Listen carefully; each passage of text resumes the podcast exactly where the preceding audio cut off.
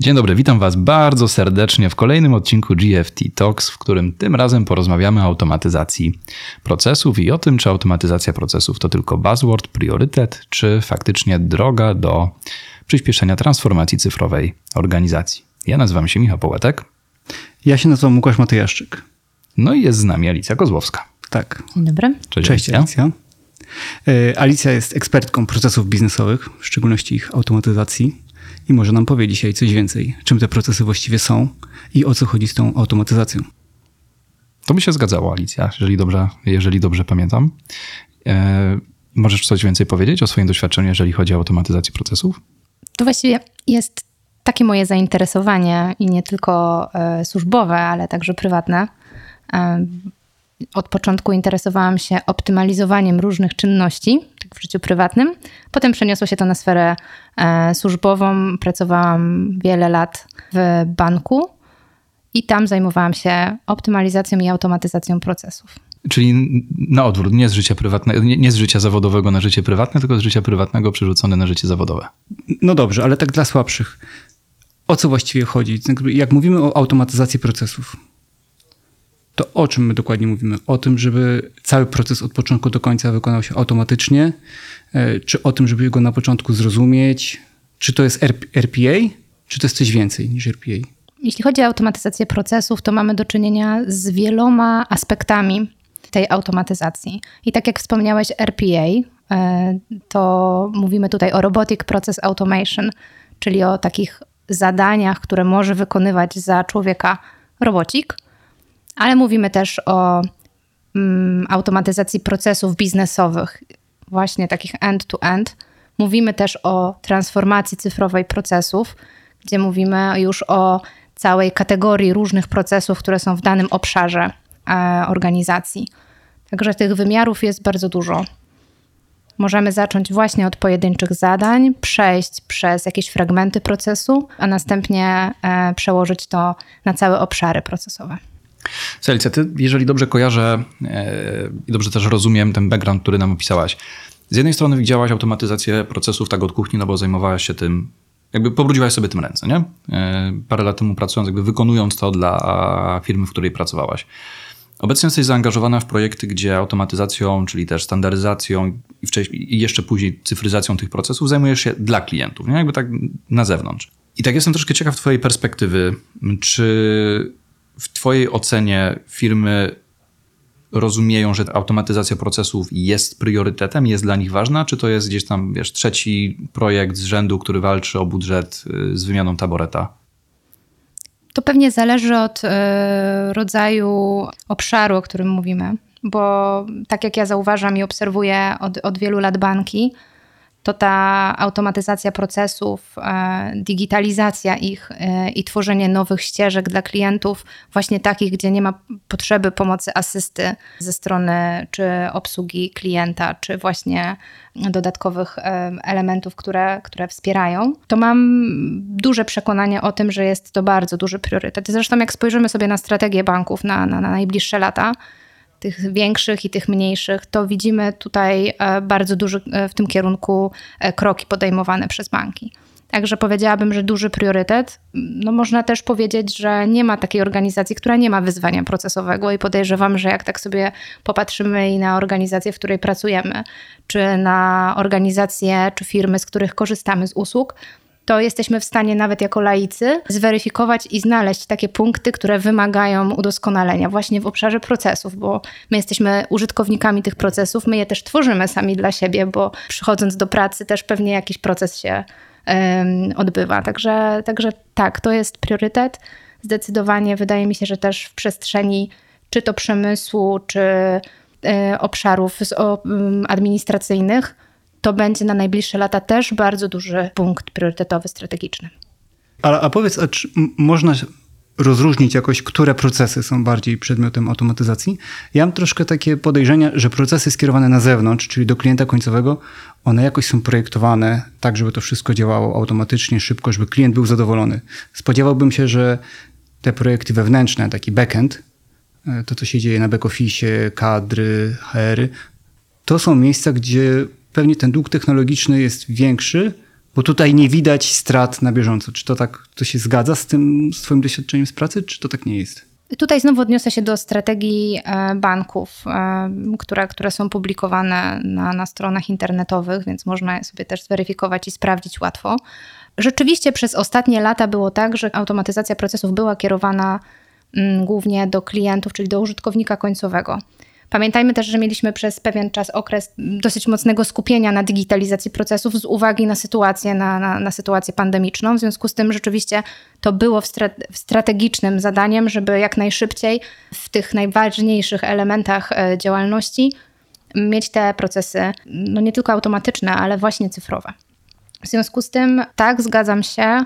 E, można powiedzieć, że w ostatnim czasie te procesy zewnętrzne, czyli skierowane do użytkownika, były mocniej priorytetowe. Natomiast jak się spojrzy teraz na, na, na tę strategię, to widać tam taki ważny element przyjaznego miejsca pracy, miejsca, które służy pracownikom. To też wynika ze strategii ESG, która też jest dosyć ważnym elementem budowania e, kultur organizacyjnych. I mam takie poczucie, że teraz właśnie koncentrowanie się na procesach back-office'owych i na tym, żeby dopracować to, co w pandemii zostało bardzo szybko osiągnięte, natomiast bardzo dużym kosztem, bo pamiętajmy, że mówiono, że to, co teraz y, mamy na, na rynku i te procesy, z którymi się stykamy, one miały mieć taki właśnie swój wygląd mniej więcej w 2025 roku.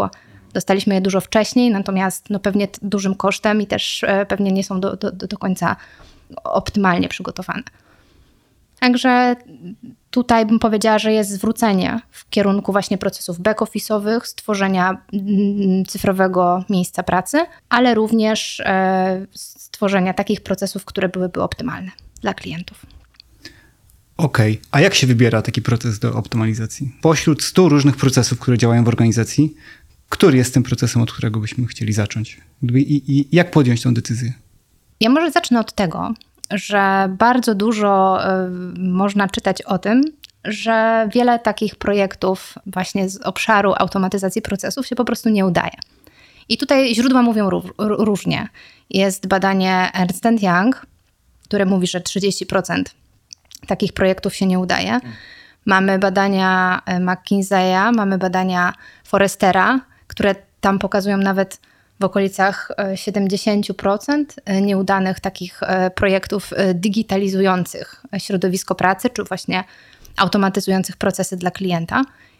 I rzeczywiście tak to może wyglądać, bo jak się zabieramy za takie projekty, one są dosyć duże, to często wychodzi na to, że zapominamy o pewnych ważnych aspektach. Ja bym wymieniła tutaj, pewnie ich jest 10-15, natomiast takie najważniejsze z nich to właśnie nie priorytetyzujemy Czyli można powiedzieć, że bierzemy wszystko z menu, chcemy zautomatyzować wszystko, chcemy szybko mieć tą, mm, mówimy o transformacji cyfrowej, czy ja bym powiedziała o takiej zmianie ze środowiska właśnie manualnego, gdzie, gdzie wykonujemy pewne, pewne czynności ręcznie, na y, takie y, właśnie typowo automatyczne y, i cyfrowe.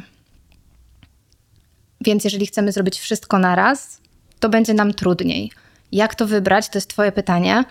Ja bym się zastanowiła nad tym najpierw, e, jakie, przy, jakie miary sukcesu sobie możemy nałożyć na to i zastanowić się, czego nasza organizacja najbardziej potrzebuje. I wtedy, jak będziemy mieli te miary, na których chcemy się skupić, to, to myślę, że ten proces i te, czy ta grupa procesów wyjdzie nam sama. Bo wiemy, do, do którego miejsca chcemy, w którym miejscu chcemy być za te parę lat. No bo też chyba nie jest tak, że da się zautomatyzować jeden proces w oderwaniu od innych, nie? To jest zawsze sieć naczyń połączonych i podejrzewam, że to jest też takie kopanie coraz głębiej, coraz głębiej, coraz głębiej, nie? Chcieliśmy, żeby szybciej tak. wysyłać korespondencję do klientów, bo musi wyjść w papierze, bo jest jakaś tam regulacja, która tego wymaga, tak zmyślam. Nagle się okazuje, że to ze sobą ciągnie 10 procesów, te 10 kolejne 10, nie? I, i mamy piramidkę. Ale to wtedy trzeba walczyć z całym takim ekosystemem procesowym, czy to da się robić jakoś na raty? I tutaj dotknąłeś bardzo ważnego elementu, który jest drugim takim aspektem, o którym się nie pamięta. To jest właśnie tworzenie takich, e, można powiedzieć, oderwanych od siebie wysp automatyzacji. Często jest tak, że właśnie próbujemy zrobić coś w oderwaniu, e, jakiś jeden proces i nie pamiętamy o tym, że to może wpłynąć na inne procesy w firmie, więc podchodząc do takiego projektu, oprócz tego ważnego aspektu, czyli nałożenia pewnych miar, do, dowiedzenia się, czego potrzebujemy, co chcemy osiągnąć i, na, i, i weryfikacji tego, musimy właśnie zwrócić uwagę na to, żeby to było w całym ekosystemie, żebyśmy mieli podejście, które będzie zorientowane na to, żeby wszyscy mm, użytkownicy danego procesu, i tutaj mówię nie tylko o klientach, ale też o użytkownikach wewnątrz, zostali zaopiekowani i żeby nie tworzyć takich wysp samotnych, oderwanych od siebie automatyzacji, bo to jest właśnie ten drugi podstawowy błąd, który, który się pojawia i z tego też wynikają potem te, te, te badania i, i te wyniki, które mówią, że bardzo dużo takich projektów się nie udaje. Także to będzie ten punkt drugi. Mhm. Okej, a jak mówimy, że projekt automatyzacji się udał lub się nie udał, e, to co to znaczy, że on się udał? Że on działa automatycznie? To jest jakby jedna definicja możliwa, że się udał, a druga jest taka, że działa automatycznie i przyniósł oszczędności lub przyniósł oczekiwany zysk. Nie? Bo wyobrażam sobie, że często motywatorem do automatyzacji procesu no jest chęć oszcz- oszczędności. Nie? Coś, co kosztuje pra- pracę trzech ludzi, może da się automatyzować i uwolnić ten czas na jakieś inne zadania. Gdyby, jak to mierzymy? Czy proces się udał, czy, się, czy automatyzacja się udała, czy się nie udała? Tu wrócę właśnie do tych miar. E, W, zale- w zależności od tego, jaki jest proces, ustawiamy sobie odpowiednie miary tego sukcesu. I to jest coś, co się ustala na samym początku projektu, tak, tak, zwykle. musimy wiedzieć, co W tym języku osiągnąć. będziemy To- rozmawiać. To jest prosty okej. przykład. E, Zwró- zwróćmy uwagę, na, przykład, e, że mamy w, nadal w bankach, mamy nadal w różnych organizacjach bardzo dużo używanego papieru. I teraz, jeżeli chcemy osiągnąć cel, w którym nasza organizacja będzie taką, która nie będzie używała papieru i ten papier zostanie wyeliminowany w zupełności i to będzie nasz cel do osiągnięcia, to jeżeli prowadzisz projekt, który ma na celu właśnie wszystkie procesy e, wynieść na taki poziom, żeby ten papier nie był używany, to to będzie twoja miara sukcesu. To będzie to, czym zmierzysz, że ten projekt udał ci się. To znaczy, niekoniecznie musi to być też tak, że w pierwszym, pierwszym etapie y, zejdziesz do zera, ale masz ten cel, który realizujesz i w kolejnych etapach możesz to osiągnąć. Jasne, rozumiem. Pytanie jest bardziej e, o twoje doświadczenia. Jakich miar używają organizacje, z którymi pracowałaś i, i jak wybierają procesy e, do automatyzacji? Podejrzewam, że zużycie papieru nie jest tą najczęściej pojawiającą się miarą. Być może jest, ale to pytanie właśnie to chcę ustalić. Wszystko przekłada się na pieniądze, tak można powiedzieć, więc jeżeli naprawdę tego papieru mamy dużo, musimy inwestować w urządzenia, które nam coś wydrukują, to być może to może być znaczący cel naszej organizacji. Z drugiej strony pewnie często przekłada się e, liczbę osób zaangażowanych w dany e, proces albo czas trwania tego procesu.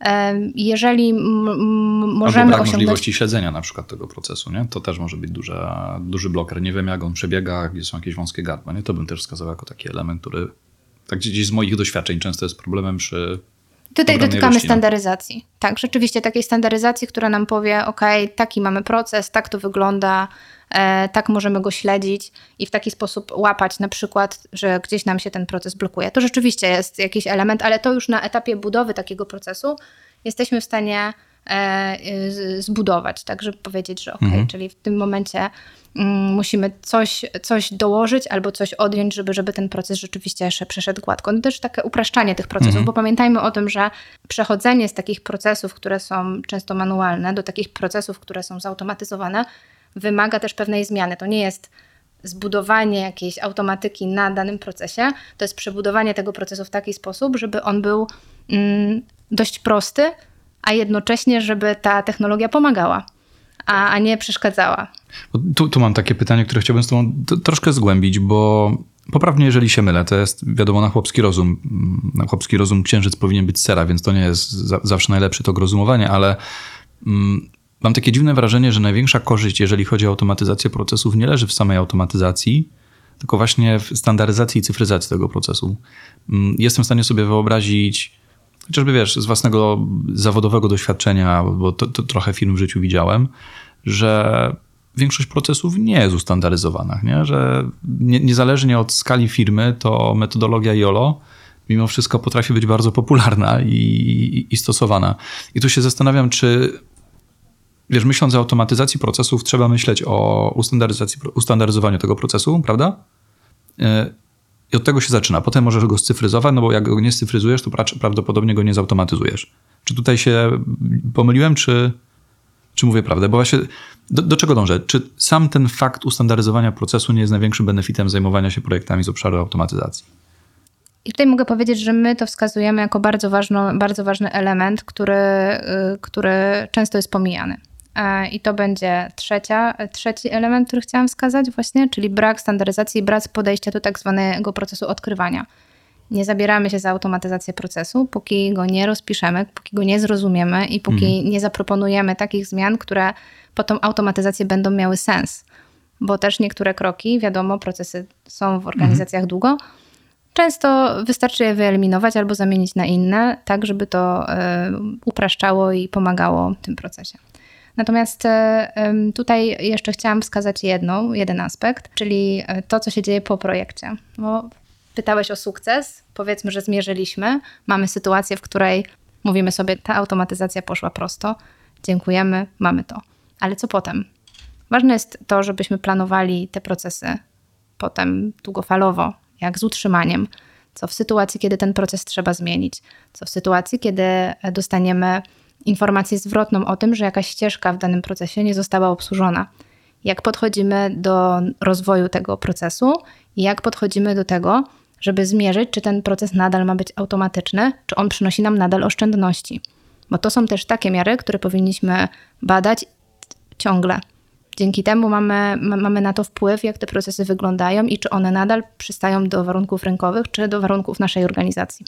No dobra, to, to pociągnijmy ten temat chwilkę. No jestem sobie, no pracuję powiedzmy w kadrach, mam jakiś proces kadrowy, który zarządzany w tej chwili jest mailem. Jak wprowadzam zmianę w tym y, procesie, to pisz, wysyłam maila do swoich ludków. Słuchajcie, od dzisiaj robimy inaczej. A jak ten proces zautomatyzuję, to jak ja wprowadzę zmianę?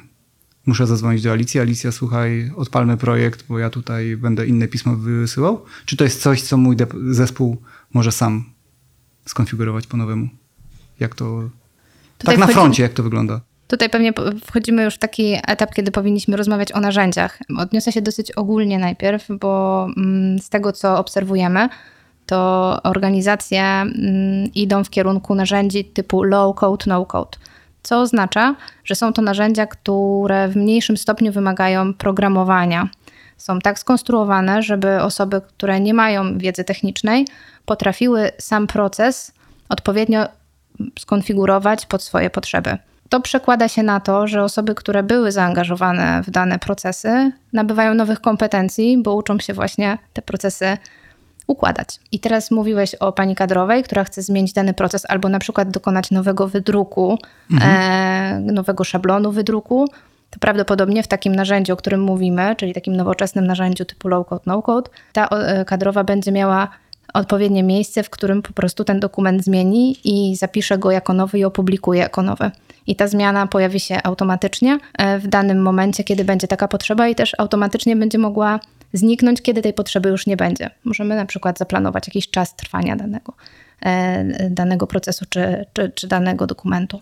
Także to wszystko jest możliwe. Oczywiście e, zależy to od tego, jaki jest apetyt danej organizacji na inwestycje w takie rozwiązania.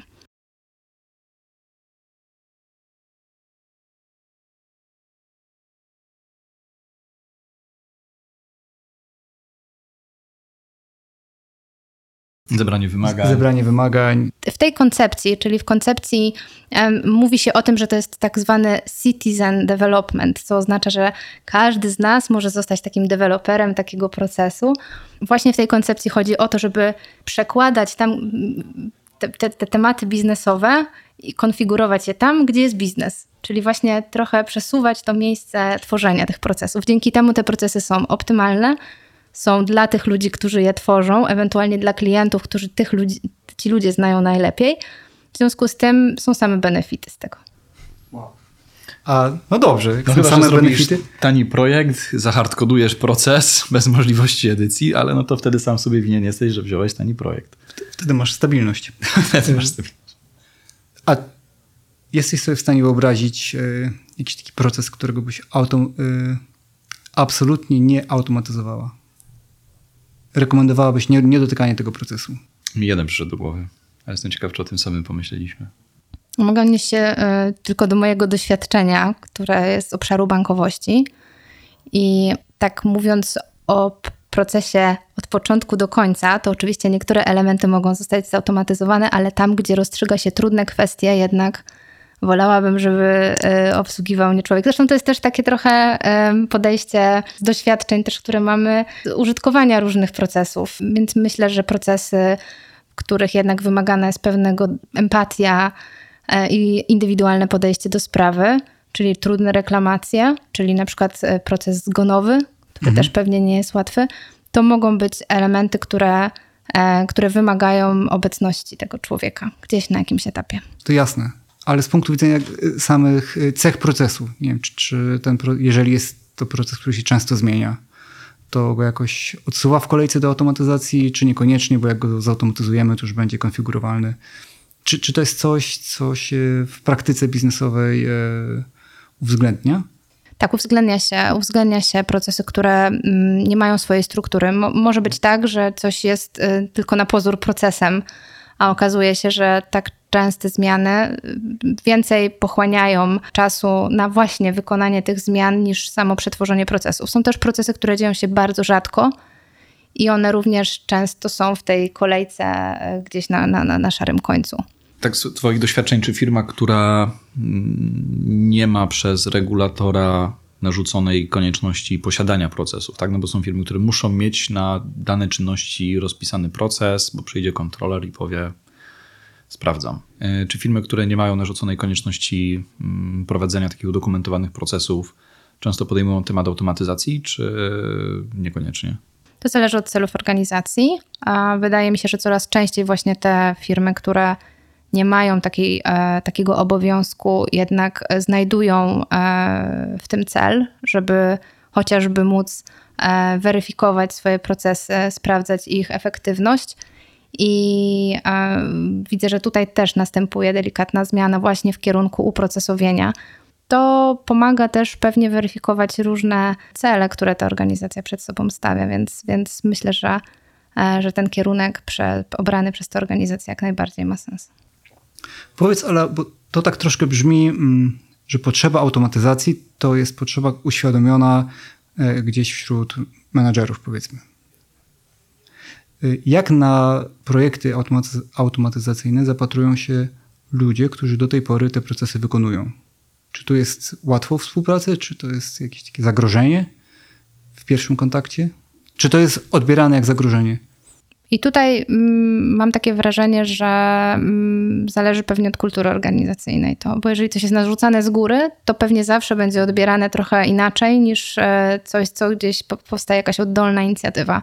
Zawsze włączanie osób, zresztą uważam, że mm, nie włączanie osób, które dany proces obsługują, czy, czy z danym procesem się stykają, proces czy digitalizacji, czy właśnie automatyzacji niektórych kroków, które w tym procesie występują, tak żeby rzeczywiście można było te trudniejsze przypadki rozpatrywać i zająć się pracą, której zazwyczaj jest nadmiar, to przynosi właśnie ten efekt pozytywny. Dlatego też te wszystkie projekty związane z mm, zmianą cyfrową powinny wynikać między innymi z słuchania swoich pracowników, z tego, że oni przynoszą te pomysły i oni sami chcą automatyzować, bo sami czują potrzebę tego, że tej pracy jest za dużo, a wykonują bardzo dużo czynności, które się powtarzają, są męczące i nie są rozwijające.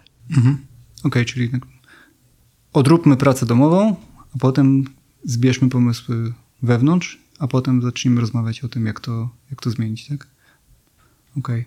Ale to jest twoja obserwacja z praktyki, że faktycznie ludzie, tak ten przysłowiowy dół czy środek organizacji idzie do góry i mówi zautomatyzujcie nam ten proces? Często w organizacjach są różnego rodzaju takie inicjatywy, gdzie można zgłosić swój pomysł, czy optymalizacyjny, czy innowacyjny. I e, tak jak e, patrzę z doświadczenia w, różnych firmach, e, te pomysły właśnie dotyczą oszczędności czasu w większości, czy też właśnie automatyzacji pewnych kroków, które wykonuje się nagminnie, codziennie, po kilkanaście razy. I e, one rzeczywiście przychodzą od pracowników, którzy, no bo to, to pracownicy borykają się z tymi, z tymi problemami. To często jest tak, że pracownik zauważy, że na przykład kilkanaście razy w ciągu dnia klient przychodzi i prosi o jakąś rzecz, która mogłaby być mu wysłana na maila. Prostu Nie musiałby do, w ogóle po nią przychodzić.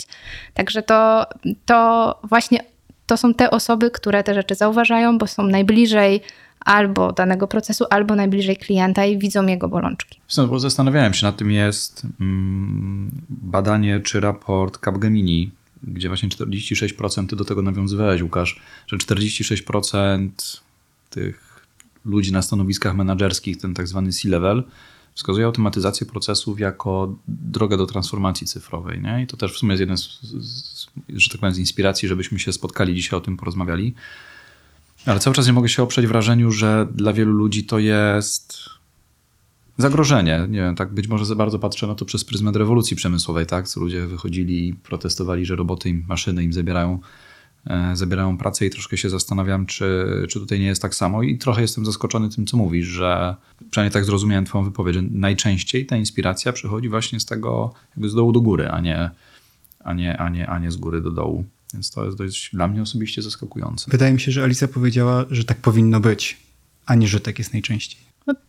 Wspomniałam o tym, że to wynika z kultury organizacyjnej. Jeżeli, e, jeżeli e, właśnie ci menedżerowie C-level słuchają swoich pracowników, jeżeli wiedzą, jakie są wyzwania, bo dostają te informacje i te, z tego feedbacku korzystają, czy z tej informacji zwrotnej korzystają, to to wtedy będzie miało taki wydźwięk, bo te informacje, te, te informacje będą pozyskane, będą przetworzone, następnie będzie jakiś projekt, ale on będzie właśnie na potrzeby tych ludzi, którzy z tego procesu korzystają. Natomiast jeżeli chcemy narzucić transformację cyfrową na organizację i realizować cele, które są w oderwaniu od prawdziwych, e, czy to tematów e, trudnych, pracowniczych, czy to właśnie bolączek klientów, no to może się tak wydarzyć, e, jak, jak wspominałeś, czyli że będzie to odebrane jako zagrożenie, jako element, który może kogoś pozbawić pracy. No, nie łudźmy się, rzeczywiście często tak jest, że tą miarą sukcesu jest to, ile osób czy osobodni zaoszczędzimy, jeśli dany proces zautomatyzujemy.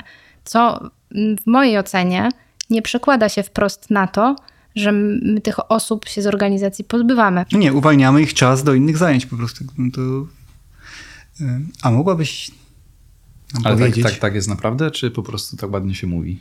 Mnie się wydaje, że tak jest naprawdę, ale... Ja, ja obserwowałam takie projekty i nie widziałam takich, takich sytuacji, żeby ktoś właśnie został zastąpiony robocikiem, który wykonuje jakąś akcję. Zazwyczaj, zazwyczaj wyglądało to tak, że to miało pomagać tym pracownikom. Zresztą no właśnie to po to zostało stworzone. To jeszcze tylko mały, mały strzał z boku, bo to mnie zaciekawiło, bo widzę, że Łukasz też chciałbyś jeszcze pytanie zadać. Często jest mylone Robotic Process Automation z Process Automation? No bo jedno jest częścią drugiego, nie? jakby jedno zamyka się w większym worku. Tu jest bardzo dużo tych y, skrótów, bardzo No dużo właśnie. nazw i bardzo y, wiele mm, mylnych pojęć, bo mówimy właśnie o Robotic Process Automation, czyli właśnie o tych takich małych automatyzacjach, gdzie robocik wykonuje jakieś akcje. Mówimy właśnie o tych procesach end-to-end. E, Jest też e, pojęcie BPMN, czyli notacja BPM-owa, dzięki której możemy rozrysować konfigurację danego procesu. E, Mówimy też o DPA, czyli Digital Process Automation, czyli digitalizacji poprzez automatyzację. Sama digitalizacja i automatyzacja też często wchodzą ze sobą konflikt i mówimy, ok, digitalizujemy procesy, czyli to są cyfrowe procesy. One, te cyfrowe procesy nie do końca muszą być też całkowicie automatyczne. W tych cyfrowych procesach często bierze udział człowiek, także e, te wszystkie pojęcia są ze sobą mylone często, natomiast, e, natomiast wydaje mi się, że jeżeli rozmawiamy właśnie o procesach i o ich e, automatyzacji, no to dotykamy wielu aspektów, także i, i, tego, i tej robotyzacji, i dotykamy mm, też e, sztucznej inteligencji i uczenia się maszynowego. Także tutaj jest bardzo wiele aspektów, które, które dotykamy. No dobra, Alicja, to powiedz mi, ile to trwa albo ile... No ile to trwa? No, jestem sobie firmą, mam cztery procesy, które chciałbym zautomatyzować. W mojej ocenie to są średnio złożone procesy. Ile powinienem czasu i pieniędzy przeznaczyć na to ćwiczenie? Robiliśmy w GFT e, takie badanie, w którym e, zastanawialiśmy się, jak podzielić te projekty na małe, średnie, duże, o tym, jak rozmawiać z klientami o tym. To nie jest prosta rzecz, ponieważ no właśnie zawsze będziemy mieli inną perspektywę. Inną perspektywę mają ci, którzy si- siedzą w organizacji, inną perspektywę mają osoby, które przychodzą i, i pomagają w, w, w takiej zmianie. Dlatego też e, my rekomendujemy krótką fazę odkrywania, dzięki której jesteśmy w stanie zmapować te procesy, dzięki której jesteśmy w stanie w krótkim czasie ocenić właśnie ekspercko, jak, jak, jak, jaki może to być czas i zaproponować konkretne, konkretne, konkretny plan. Czyli to zależy jednym słowem. Zawsze, zawsze Jest zależy. ulubiony, musiało paść ulubione hasło. Zawsze zależy. E, Natomiast e, taka faza discovery, ona może trwać maksymalnie do 6 tygodni i po tym czasie jesteśmy w stanie właśnie powiedzieć, ile, ile w takim razie cały projekt będzie trwał. Ja wiem, że to ciężko szacować, ale taki projekt to się liczy Ale pani w powie. tygodniach, ale pani powie, w tygodniach, w miesiącach, w latach. Już nie mówię o utrzymaniu, tylko e, samo przejście ze stanu proces jest całkowicie białkowy, manualny, nie ma tam żadnego kroku automatycznego, do stanu, w którym ten proces jest automatyczny, powiedzmy w 80%. Z doświadczenia znam takie projekty, które trwały 6 tygodni od początku do końca, gdzie w danym procesie e, automatyzacja przyniosła oszczędność na poziomie 70% i to była oszczędność czasowa. I znam takie projekty, które zmieniały, automatyzowały i optymalizowały duże, złożone procesy, które trwały 3-4 lata. Ale do, doniosły wynik? Tak. Przyglądałam się i też e, takim e, projektom, w którym no, były te opory. To nie, nie, nie będę ukrywać, że w nie, niektórych tak, tak to wyglądało. Natomiast te opory e, znikały w momencie, kiedy rzeczywiście było widać te uzyski i kiedy rzeczywiście można było powiedzieć, że okej, czyli mój dział może wykonywać teraz tą pracę, której nigdy nie mogliśmy wykonywać, bo nie mieliśmy na nią czasu, nie mieliśmy na nią priorytetów, bo dowoziliśmy jakieś, e, czy to czasy odpowiednie, czy to jakieś inne e, cele, które, które stawiała przed danym działem organizacja. I ten opór e, często maleje. No oczywiście no, jakby zdarzają się przypadki indywidualne, każdy z nas jest inny i też w pracy przyjmujemy inne role, więc tutaj w 100% nie mogę powiedzieć, że nie, nie, nie, to się nigdy nie zdarzy i że ktoś własnymi ambicjami nie, nie zabija tych projektów i tak jak nam raporty wskazują, że te projekty się nie udają. Być może część z nich nie udaje się właśnie przez, e, przez te różnice indywidualne, które każdy z nas ma.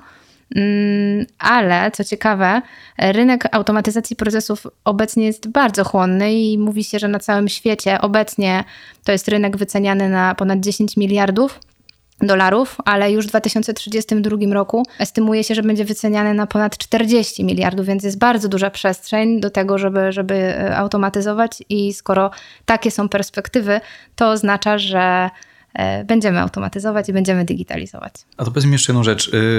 Nie, nie wiem, czy tak jest, natomiast czy zauważyłaś, żeby był jakiś trend, jeżeli chodzi o to, skąd przychodzi inspiracja do automatyzacji danego procesu? Czy to są właśnie ludzie od biznesu, którzy mówią, hej, słuchajcie, IT, weźcie nam coś tu zróbcie, żeby ten proces nie był taki manualny, monotonny i długi?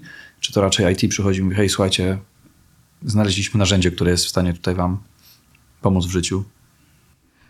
Pamiętajmy też, że procesy są w IT e, i że jest bardzo dużo procesów, które w tym IT również są automatyzowane, więc e, pewnie, pewnie każdy pomysł e, leży bardzo blisko miejsca, w którym się znajduje. Dlatego powiedziałabym, że częściej jest tak, że właśnie czy użytkownik, czy właściciel procesu zauważa te, te, te rzeczy. Często jest tak, że zbieramy też inspiracje od klientów i to jest bardzo ważne i to jest kolejny punkt, który chciałam zaakcentować, bo wydaje mi się, że jeżeli nie korzystamy z informacji zwrotnej i jeżeli jej nie przetwarzamy potem, to te procesy po prostu nie działają. I tutaj też e, kończąc te, ten, ten, ten wątek związany z skąd przychodzi e, pomysł, to myślę sobie, że, że one się rodzą właśnie w tym miejscu, gdzie, gdzie pojawia się jakieś, jakaś przeszkoda albo jakaś niemoc. Największy ból. Znaczy, to, to, to ja mam inne pytanie. Pytanie, kiedy pojawia się ta potrzeba? No bo rozmawiamy o automatyzacji procesów, czyli zakładam, że ten proces już, już istnieje. Czy zdarza się, że przychodzą e, klienci na etapie projektowania procesu? Pomóżcie nam zaprojektować ten proces, żeby on miał ręce i nogi, był sensowny, żebyśmy nie popełnili jakichś tutaj e, dziur. Czy raczej przychodzą później, ej, coś tu nie działa, zautomatyzujcie. Pamiętam takiego klienta, który przyszedł do nas takim problemem, że miał proces zbierania wymagań do zaimplementowania i tego, tutaj potrzebowali pomocy. Czyli mieli bardzo dużo projektów i okazywało się, że gdzieś na etapie wdrożenia tych projektów zauważyli, że to, co jest wynikiem, nie jest zbieżne z tym, czego, czego oczekiwano.